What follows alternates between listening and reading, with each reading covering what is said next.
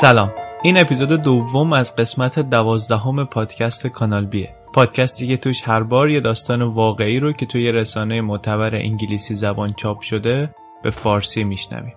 داستان قسمت دوازدهم کانال بی داستان طولانی و پیچیده و هیجان انگیزی به اسم مسترمایند که تو چند اپیزود و به صورت سریالی تعریف میشه. این داستان رو از ماه مارس سال دو هزار و شانزده ایوان رتلیف به صورت سریالی در هفت قسمت در مجله آنلاین آتاویست منتشر کرده.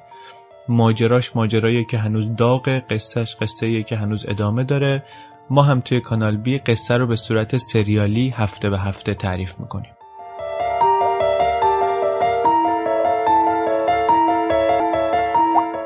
کانال بی رو به هر کسی که فکر میکنید شنیدن قصه های تازه و واقعی رو دوست داره معرفی کنید. اگر اپیزود اول مسترمایند رو نشنیدین، پیشنهاد میکنم که از اونجا شروع کنین، بعدن بیاین سراغ این قسمت.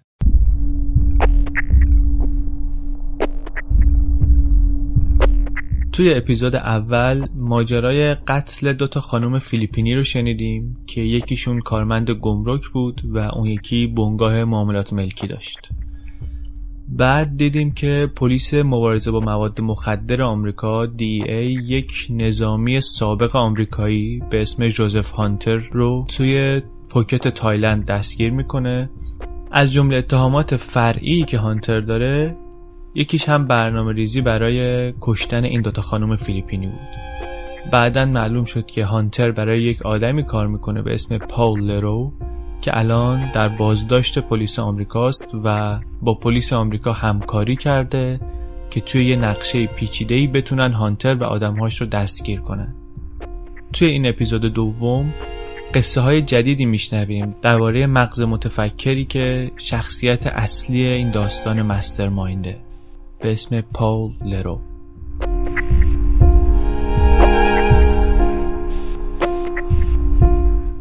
کانال بی قسمت دوازده اپیزود دو از حالا رئیست منم.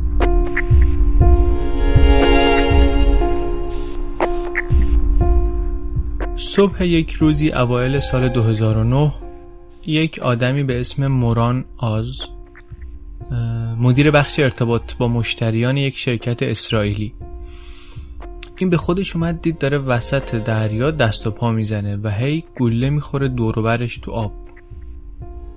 یک دقیقه پیش نشسته بود رو عرشه یه قایق تفریحی کوچیک، یک کمی دورتر از ساحل فیلیپین، داشت پرسه میزد، از منظره لذت میبرد، اما الان وسط آب بود. قایق هم نگاه کردی داره ازش دور میشه و سه تا مردی که فکر میکرد اینا شرکای رئیسش هستن از رو قایق آبهای دوروبرش رو هدف گرفته بودن. بعد از اینکه از شلیک کردن دست کشیدن، یکیشون گفت که اینا واسه کوسه ها بود، دفعه بعد واسه خودته.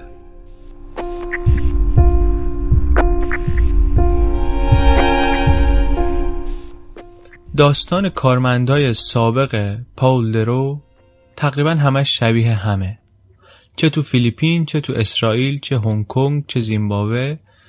همشون کارمند یه شرکت آبرومند ظاهراً قانونی بودن، مرتب همه چی سر جاش. بعضیاشون حتی اسم پاول رو نشنیده بودن، بعضیا شنیدن به نظرشون آدم خوشفکر و نابغه‌ایه، اما یه خورده هم نچسب، گاهی نامطبوع، ولی چیز عجیب غریبی خیلی وجود نداره. بعد یهوی اتفاقی میفته، یه پیغامی میرسه یا یه شایعه‌ای به گوششون میرسه، یا مثلا یکی بهشون میگه برو بندرگاه با اون سه نفر آدمی که قبلا ندیدی ملاقات کن، و اونجاست که میفهمن توی یه بیزنسی هستن که خیلی خلافتر از اونیه که بتونن فکرشو بکنن. بعد یه سوال بزرگ میاد جلوشون که حالا چه کنیم. برای بعضیا این سوال بیشتر اخلاقیه، ولی بیشتر براشون سوال عملیه که واقعا چیکار کنی. برای بعضیاشون این لحظه لحظه انتخاب بین آزادی و حبسه، برای بعضیها انتخاب بین مرگ و زندگی. بیشتر آدمایی که به طریقی همکار پاول شدن اساساً آدمای خوبی بودن.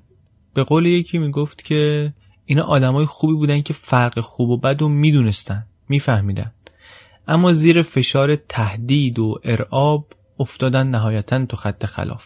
موران آز یه اسرائیلی تو اورشلیم به دنیا اومده، تو اورشلیم بزرگ شده، بچه باهوشی بوده، تو مدرسه از اینایی بوده که کلاس نمیرن، آخرش دست و جیب میرن امتحان میدن، نمرهشون هم خوب میشه.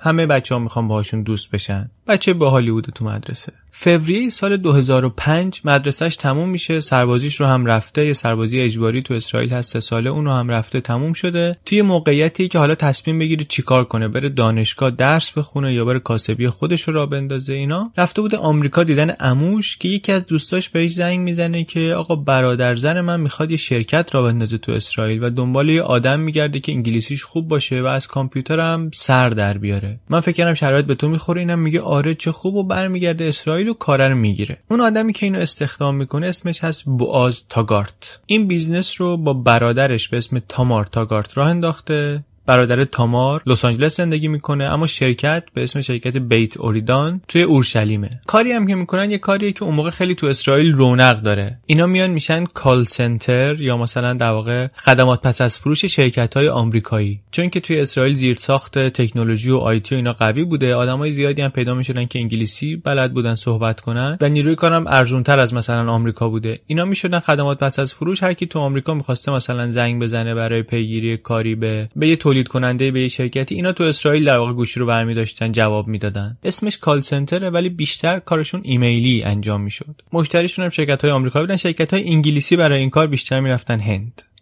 شرکت اینا امور مشتریان یک شرکتی بود که این شرکت یک شبکه‌ای از وبسایت‌های مختلف داشت. اسمایی مثل آلفا نت، آر ایکس لیمیتد و خیلی خیلی وبسایت های دیگه. کارش هم این بود که آنلاین به مشتریای آمریکایی داروهای نسخه‌ای میفروخت، داروهای تجویزی میفروخت. شکل کارم اینطوری بود که مشتری میرفت توی یکی از سایتایی که اینا داشتن، یه پرسشنامه‌ای پر میکرد و به یه سری سوال درباره سابقه بیماری‌هاش، علائمی که داره و اینا جواب میداد و دارویی رو که میخواست رو سفارش میداد. بعد با کردیت کارت پرداخت میکرد پولشو. این سفارش میرفت دست یه دکتری که توی آمریکا بود اونم، و اون دکتر استخدام همین شرکت بود. اون میومد پرسشنامه‌ها و جواب‌ها رو در واقع بررسی می‌کرد، پرونده رو نگاه می‌کرد، تایید می‌کرد که آره یا نه و بر اساس قضاوت خودش نسخه رو مینوشت. بعد این نسخه به صورت الکترونیکی میرفت دست یک داروخانه‌داری توی آمریکا که اون هم باز استخدام شرکت بود و بعد داروخانه‌دار با حساب فدکس شرکت، با حساب پستی شرکت، اون دارو رو میفرستاد برای مریض.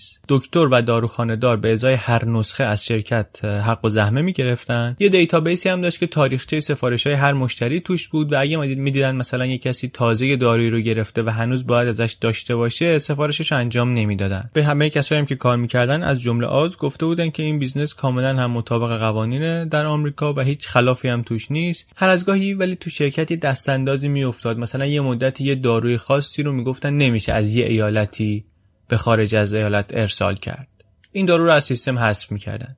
یا مثلا قانون درباره یه داروی عوض می‌شد، سیستم هم بر اساس اون قانون جدید تغییر می‌کرد. گاهی هم یه داروخانه‌ای میگفت که ما مثلا این هفته بازرس داریم، چند روزی آفلاین می‌شدن، ارتباطشون قطع می‌شد، بعد دوباره برمیگشتن تو شبکه. کاری که آز می‌کرد در اورشلیم هیچ دانش دارویی یا فنی احتیاج نداشت. این صبح به صبح میرفت سر کار، نسخه‌های تایید شده رو تو سیستم میدید، هر کدوم رو میفرستاد به یک داروخانه‌ای بر اساس بار کاری که داروخانه‌ها داشتن. بقیه کارمندا هم کارشون این بود که تلفن جواب بدن اگه دکتری یا داروخانه‌داری سوال فنی داره یا مثلا یه مشتری کمک میخواد برای سفارشش یا کردیت کارتش مشکل پیدا کرده یا از این جور چیزا. همشون هم اینا باید اسمای آمریکایی برای خودشون انتخاب میکردن و به همه هم میگفتن که ما توی آمریکاییم، توی یوتا هستیم. اسمی که آز داشت توی این کار اسمش بود ران مارتین مثلا.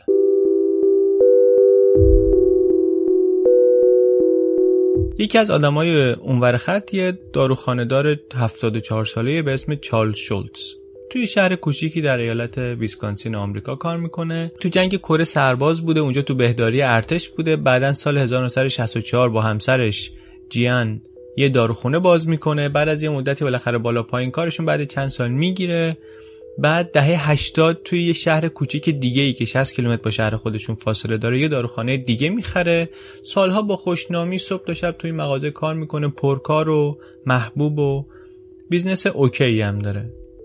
تابستون سال دو هزار و شش شولتز یه فکسی میگیره از یک شرکتی که تا حالا اسمش رو نشنیده به اسم آلفا نت که توش یه پیشنهاد خیلی وسوسه کننده‌ای هست که میگه که شما بدون اینکه نیاز به سرمایه گذاری اضافه‌ای داشته باشی میتونی فروشتو بیشتر کنی. کارم خیلی راحته. باید تو سیستم شرکت وارد بشی، نسخه هایی رو که به دست دکترای آمریکایی نوشته شده، خیلی موجهه، ببینی و نسخه ها رو بپیچی، داروها رو پست کنی از آدرس پستی که ما بهت میدیم، از آدرس فدکسی که ما بهت میدیم، پست کنی به آدرس مریضا توی آمریکا. آلفا نت هزینه داروها و هزینه پست رو از روی فاکتور و به قیمت عمده فروشی بهت میده و به ازای هر نسخه هم سه و نیم دلار بهت دستمزد میده. این پیشنهاد توی یه موقعیت خیلی حساسی هم به شولتز میرسه. ده دوازده ساله که بیزنسش از رونق افتاده، چون داروخانه‌های زنجیره‌ای بزرگ آمدن تو شهرشون شعبه زدن و این نمیتونه با اونها رقابت کنه. از اون طرف پسرش هم یک بیماری عصبی پیدا کرده که نیاز به مراقبت دائم داره، خودش هم چند تا سکته خفیف قلبی کرده، احتمالاً به خاطر فشار کار زیاد، استرس، رفت آمد زیاد بین این دوتا شهر. اولش ولی این فکس رو ندیده میگیره برای مدتی، بعد یه خورده ببینه خیلی وسوسه کننده است و یه خورده تحقیقات میکنه و آخرش زنگ میزنه به شرکته، یه خورده پرسجو میکنه. اونا هم براش پروانه طبابت دکترای همکار رو میفرستن و بهش اطمینان میدن که نه همه چی قانونیه. بعدم میگن که ما کنترلد سابستنس نمیفروشیم. دولت آمریکا پنج دسته میکنه داروها رو بر اساس اینکه چقدر وابستگی دارن و چقدر ضرر دارن و اینها، و بعضیاش هستن که کلا ممنوعن. این میگه ما داروی کلا ممنوع نمیفروشیم و اصلا اگه کسی بهت گفت آقا بیا این داروها رو برای ما آنلاین بفروش، شما همون اول شروع کن پول کنار گذاشتن واسه خرج وکیل و دادگاه و اینا، چون حتما میان سراغت. ما کارمون تمیز و قانونی و ایناست. اینا حرفایی بود که به این کارمندا یاد داده بودن که به هر کی زنگ میزنه بهش بگن. آلفا نت و ده دوازده تا سایت مشابهش داروهای خیلی زیادی میفروختن، از قرص ریزش مو تا ویاگرا تا داروهای مختلف. اما پرفروشترین داروهاشون سه تا هن: اولترام، سوما و فیوریست. اولترام در واقع یه جور ترامادوله، یه مسکنی که از مشتقات تریاک گرفته میشه. سوما یه مسکنیه برای دردهای عضلانی، معمولا برای کمردرد استفاده میشه. فیوریست هم معمولا برای میگرن. تابستون سال دو هزار و شش شولتز هر دو تا داروخانه‌اش رو تو سیستم آلفا نت ثبت میکنه و خیلی زود کارش به جای میرسه که هزاران نسخه در ماه داره میپیچه. تو حسابش هم مدام مبالغ ده ها هزار دلاری از هنگ کنگ واریز میشه. بیشترش البته هزینه داروه، ولی خب مزد خودش هم هست و معلومه که اون بالاهایی که داره یه پول خیلی زیادی در میاره. اما شولتز هم بالاخره خوشحاله. بعدن که گرفتار شد تو لایحه دفاعیش گفت که اونا به من اطمینان کامل داده بودن که کار حتما مطلقاً کاملا قانونیه. من هم البته دوست داشتم که این حرف رو باور کنم.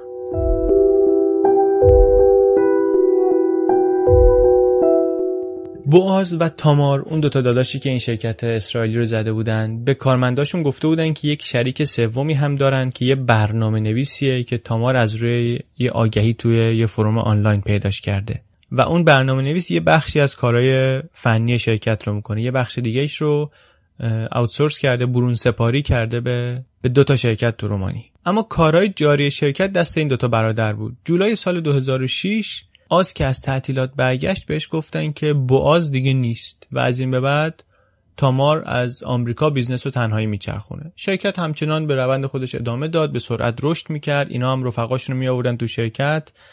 ساعت کاری خوب بود، فلکسیبل بود، حقوقم خوب بود، حقوق حدوداً پانزده درصد بیشتر از جاهای دیگه تو اسرائیل بود. همه راضی، همه خوشبخت. بعد از یه سال و نیم، یه روز بعد از ظهر، یهو یه پیغامی رو صفحه کامپیوتر آز اومد بالا. نوشته بود که از حالا رئیست منم. یه نفری با اسم پاول لرو، اسمی که آز تا اون موقع نشنیده بود. بدون هیچ توضیحی، بدون هیچ مقدمه چینی، سلام احوال پرسی، هیچ. فقط گفت که من از اول با تامار شریک بودم، حالا تامار میره بیرون و از حالا تو به خودم گزارش بده. آز زنگ زد به تامار و اون بهش گفتش که آره، پاول یه برنامه نویس اهل آفریقای جنوبیه که تو فیلیپین زندگی میکنه و شریک ساکت ما بوده تا حالا و الان دیگه من میرم کنار و این همه کار است. گفت چرا؟ گفتش که من دیگه زیاد کار کردم، میخوام یه خورده‌ای با دخترام وقت بگذرونم، دارن بزرگ میشن و اینا. رئیس جدید اولش به هیچی دست نزد. تو اورشلیم همه چی مثل قبل موند. آدما زیاد میشدن، حقوق بالا بود، ساعت کاری خوب بود، مسئولیت آزم کم کم بیشتر میشد. پاول رو هم هی میگفتن که سر شلوغ‌تر از اینه که بتونه بیاد اسرائیل و تقریبا همه کارش رو هم تو سیستم چت داخلی شرکت انجام میداد. همیشه هم رک مستقیم سر اصل مطلب، بدون سلام علیک، بدون شوخی. نه درباره خونه زندگی آدم‌ها چیزی ازشون میپرسید یا در... نه درباره خودش چیزی میگفت. خیلی خیلی هم امنیت اطلاعات واسش مهم بود. به اینا گفته بود که هارد درایواتون رو کدگذاری کنید، انکریپت کنید با یه برنامه‌ای به اسم ای فور ام. بعد گفتش که با یه برنامه دیگه‌ای به اسم TrueCrypt. اما بجز اینا تا جایی که به آز مربوط میشد میگفتش که رئیس رئیسه، خیلی فرق خاصی نداره. بعد از چند ماه پول دستور داد که آز و یه همکار دیگهش به اسم برکمن برن مانیل این ببیندشون.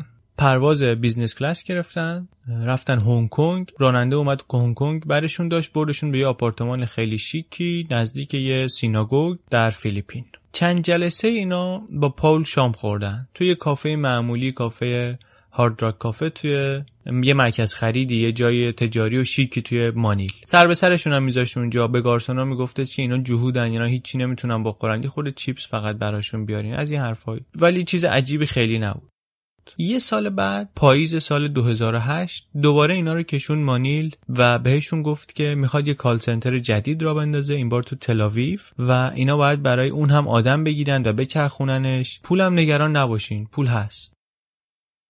اینا برمیگردن و این یه انگلیسی به اسم رابرت مک‌گوان رو میفرسته اسرائیل که این شرکت جدید رو تو تل‌آویو ثبت کنه. اینا میاد و ثبت میکنه. این شرکت ها، نه این شرکت نه اون شرکتی که تو اورشلیمه، هیچ کدومشون خودشون درآمدی ندارن. اینا ماهانه لیست مخارجشون رو براش میفرستن، اونم ماهی سیصد هزار دلار تقریبا از هنگ کنگ برای اینا پول میفرسته. یه حسابرس خیلی خوب و آشنا هم استخدام کردن که مطمئن باشن مولای درزه دفتراشون نمیره. کم کم پول شروع کرد جاهای دیگه هم کال سنتر باز کردن. سفارش زیاد بود، بیزنس خیلی خوب داشت میچرخید، مشتری زیاد شده بود، سوال زیاد شده بود. اینا هم همینطوری به صورت ایمیلی مدام تبلیغ و بازاریابی میکردن و از اون طرف هم هی آدم جذب میکردن. دو تا کال سنتر تو فیلیپین باز کرد، یه دونه تو هند باز کرد. اینا هم همش تو اسرائیل دنبال این بودن که آدم بگیرن. هر کسی که آز رو میشناسه میگه هر وقت میدیدیش میگفت آدم نمیشناسی دنبال کار بگرده، انگلیسی بلد باشه، بیاد پیش ما کار کنه.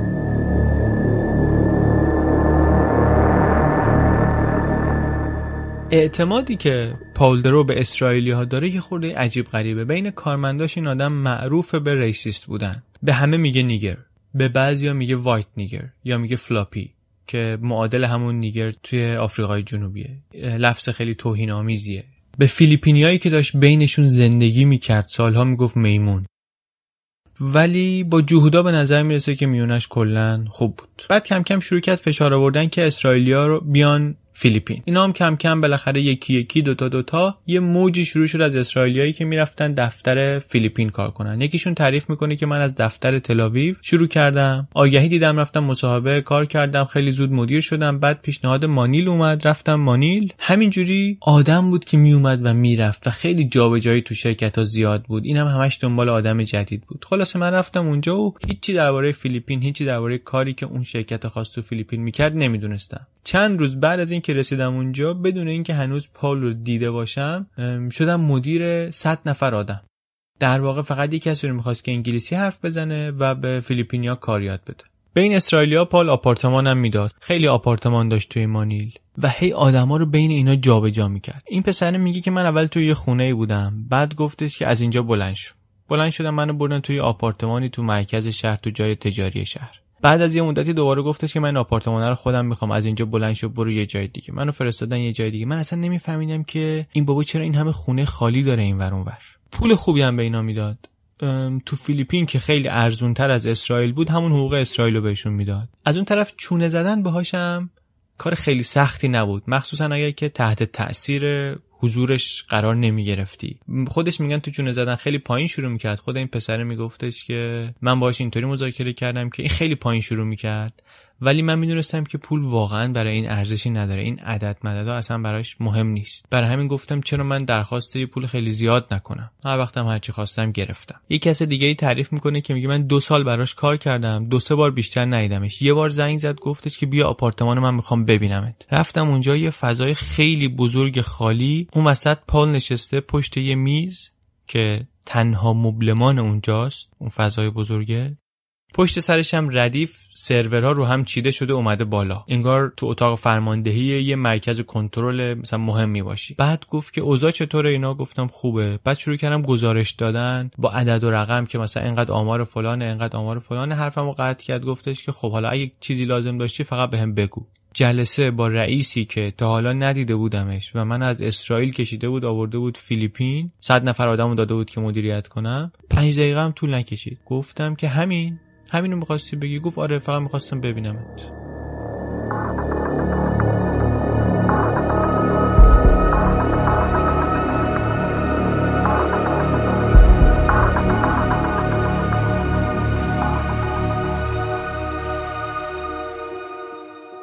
یه کار عجیب دیگه ای که میکرد اینه که به این اسرائیلیایی که میامدن فیلیپین کارهای کاملا جدید میداد، گاهی یه چیزی بهشون میداد که هیچ چی دربارش نمیدونستن. یه دوست آز که برای کار تو کال سنتر رفته بود، سر از ماجراهای عجیبی در آورده بود. میومد برای آز بعضی وقتا تعریف میکرد که آره من میرم دنبال یه بیزنسایی که پال داره تو زیمبابوه و اینا، من میرم، اصلا ربطی کاری که میکنم ربطی به دارو و اینا نداره. هر از گاه اینا همدیگه رو میدیدن و صحبت میکردن. چند باری دوتایی درباره این که یه شرکت عمده فروشی دارو بزنن صحبت کرده بودن. میگفتن که سفارش‌های ما خیلی زیاد شده و داروخانه‌ها عملاً نمیرسن که تأمین کنن. ما اگه یه شرکت بزنیم هم پول خوبی به جیب خودمون میاد و همین که به این بیزنس پال کمک میکنیم. ولی در حد همین حرف مونده بود. اوایل سال دو هزار و نه پال زنگ میزنه به آز که من چند تا شریک جدید برزیلی دارم که اینا قراره یک کال سنتر جدیدی توی یه جزیره تو فیلیپین راه بندازن، تو بیا با اینا برو جزیره رو ببین و یه خود راهنماییشون کن و اینا. این میاد فیلیپین و میره تو هتل و صبح پال با بی ام و خودش میاد دنبالش، از هتل ورش میداره، سر راه میرن یه جا مکدونالد صبحانه میخورن و بعد میرن به سمت اسکله.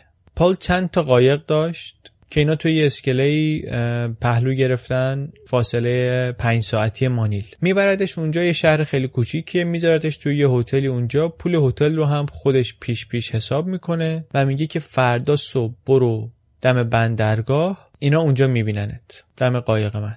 واسه آز همه چی یه خورده عجیب بود.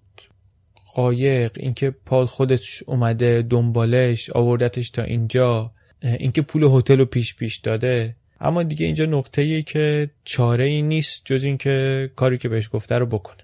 صبح که میرسه سر قرار، سه تا مرد منتظرشن. یه آمریکایی موسفیده به اسم دیو و دو نفر با قیافه‌های لاتین مانند که حرفی نمیزنن. دیو دعوتش میکنه رو قایق، خیلی هم مشتاقه که سری برن سر حرفای کاری. قایق یه قایق تفریحی کوچیکیه، سه تا اتاق داره. یکی رو دیو خودش برمی‌داره، اون یکی رو میده به آز، اون دو تا هم میفرستند با هم توی اتاق.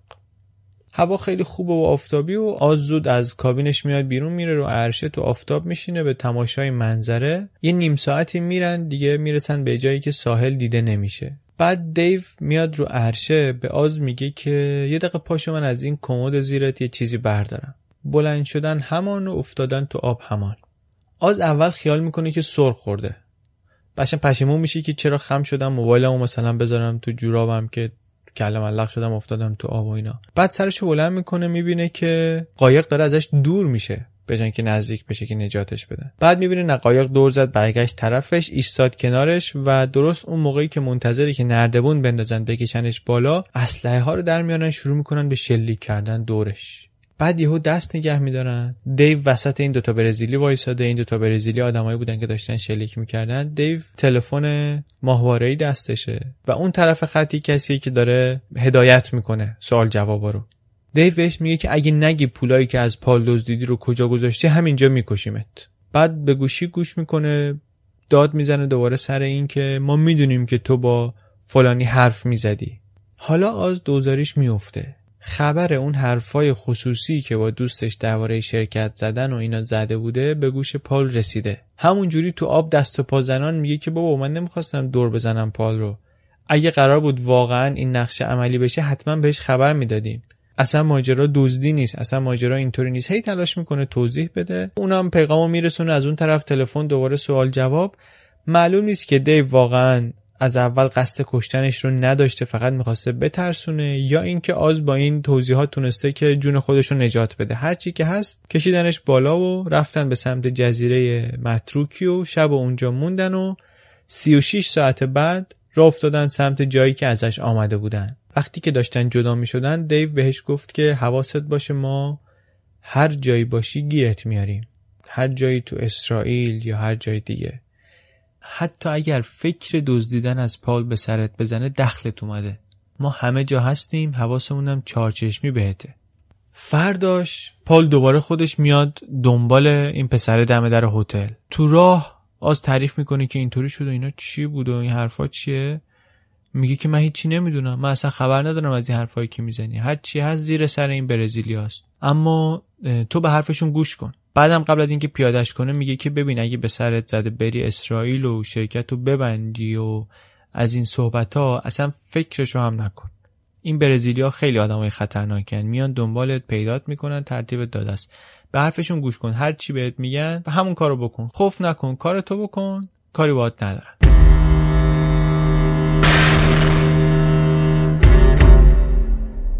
شولتز اون داروخانه داره هفتاد و خورده ای ساله، تو رابطهش با این شرکت تقریبا هیچ مشکلی نداشت. همه چی همونطوری پیش میرفت که اینا گفته بودن. هر وقتم هر اشکالی تو سیستم بود دو تا از نیروهای شرکت بودن که سسوت با ایمیل براش حلش میکردن. دفتراش نشون میده که روزانه بین پانصد تا هزار تا نسخه میپیچید. بعدن خودش گفت که حجم بالای سفارش‌ها نشون میداد که احتمالاً روشون بررسی درستی انجام نمیشه. اما هیچ وقت هم هیچکس نیومد سراغ من. منم داشتم بیزنسمو می‌کردم، پولمو در می‌آوردم. تا آخر سال دو هزار و یازده شولتز از حساب‌های مختلف در هنگ کنگ مجموعاً بیست و هفت میلیون دلار پول گرفته که البته بیشتر اینا پول خود داروه، اما بیش از سه میلیون و سیصد هزار دلار دستمزد خودشه بین دو هزار و هفت تا دو هزار و یازده. سه میلیون و سیصد هزار دلار. البته نرخم رفته بود بالا، برای هر نسخه چهار دلار بهش میدادن. از این صدها هزار بسته‌ای که شولتز فرستاده بود، شش تاش کافی بود که براش دردسر درست کنه. یه مشتری تو مینه‌سوتا از دو هزار و هفت تا دو هزار و یازده مجموعاً شش تا سفارش از طریق سایت‌های مختلف این شرکت داده بود. سفارش‌ها رو چهار تا دکتر مختلف بررسی کرده بودن و داروها از دو تا داروخانه مختلف ارسال شده بود. این مشتری در واقع افسر دی ای ای بود، پلیس مبارزه با مواد مخدر آمریکا. دی ای ای خیلی اتفاقی موقع بازرسی یه داروخانه‌ای تو شیکاگو دیده بود که اینا کلی دارو از یه حساب پستی فدکس ارسال کردن. سراغ فدکس که رفتن دیدن که تقریباً صد تا داروخانه در سرتاسر آمریکا دارن از همین حساب استفاده میکنن، دارو میفرستن. بیشتر که نگاه کردن دیدن سه تا دارویی که عمدتاً داره توزیع میشه در حجم بالا. بعد شروع کردن یواشکی سفارش دادن و ردیابی کردن و بستم که میومد روش اسم و آدرس دکتر و اسم و آدرس داروخانه بود برای اینکه اطمینان بده به مشتری، ولی از اون طرف این باعث شده بود که ردیابی راحت تر باشه. اینطوری ردشو گرفت.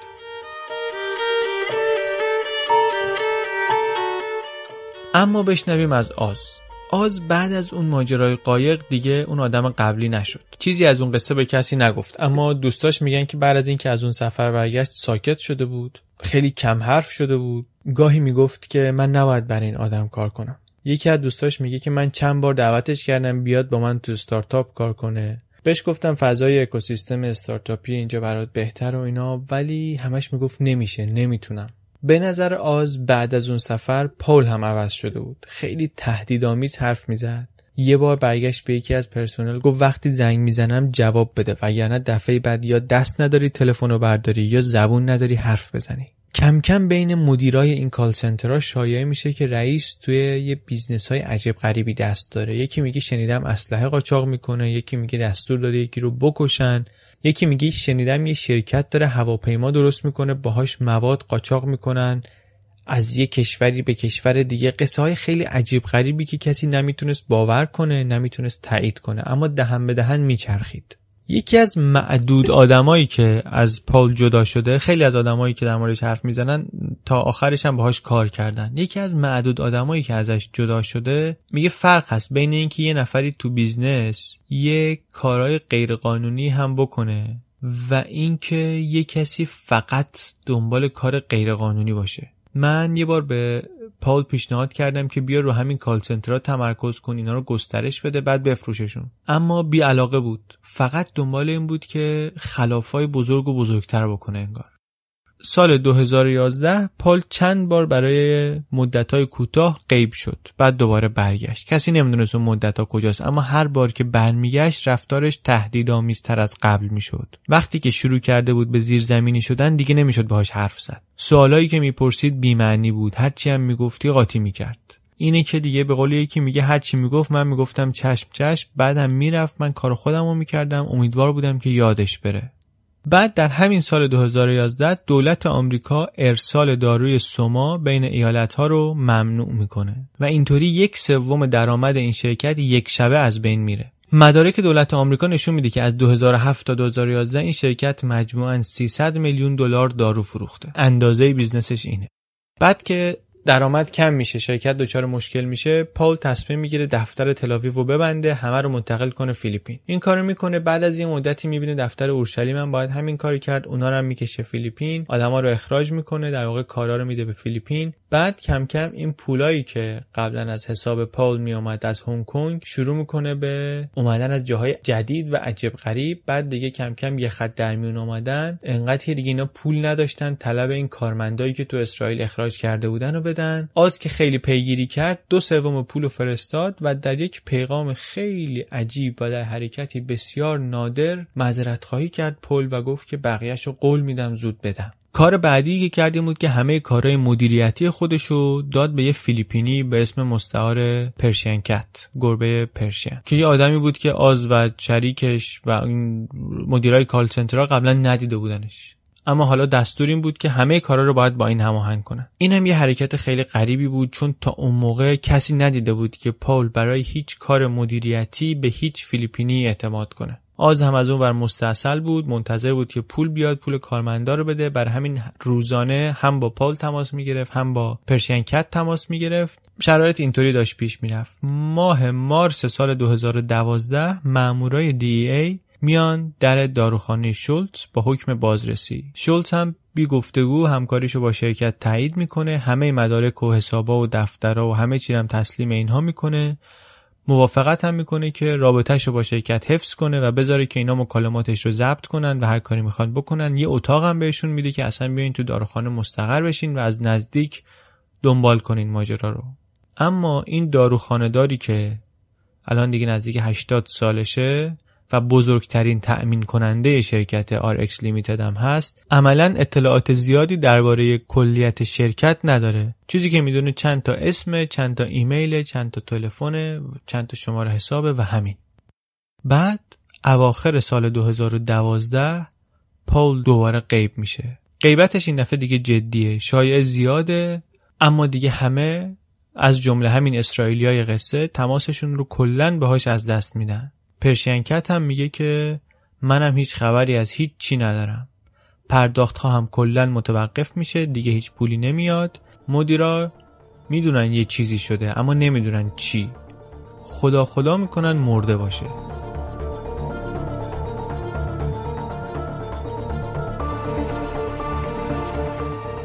چیزی که شنیدید اپیزود دوم از قسمت دوازدهم پادکست کانال بی به اسم مسترمایند بود.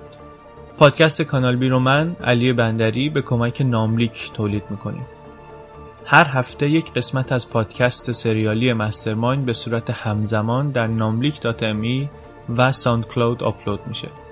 کانال بی رو به هر کس که فکر میکنه شنیدن قصه های تازه و واقعی رو دوست داره معرفی کنید. پادکست کانال بی رو در فیسبوک، توییتر و تلگرام با شناسه چنل بی پادکست دنبال کنین تا هم از اومدن قسمت‌های جدید با خبر بشین، هم یه سری مطالب حاشیه‌ای و تکمیلی درباره قصه مسترمایند و قصه هایی که قبلا توی پادکست تعریف شدن به دستتون برسه. چنل بی پادکست.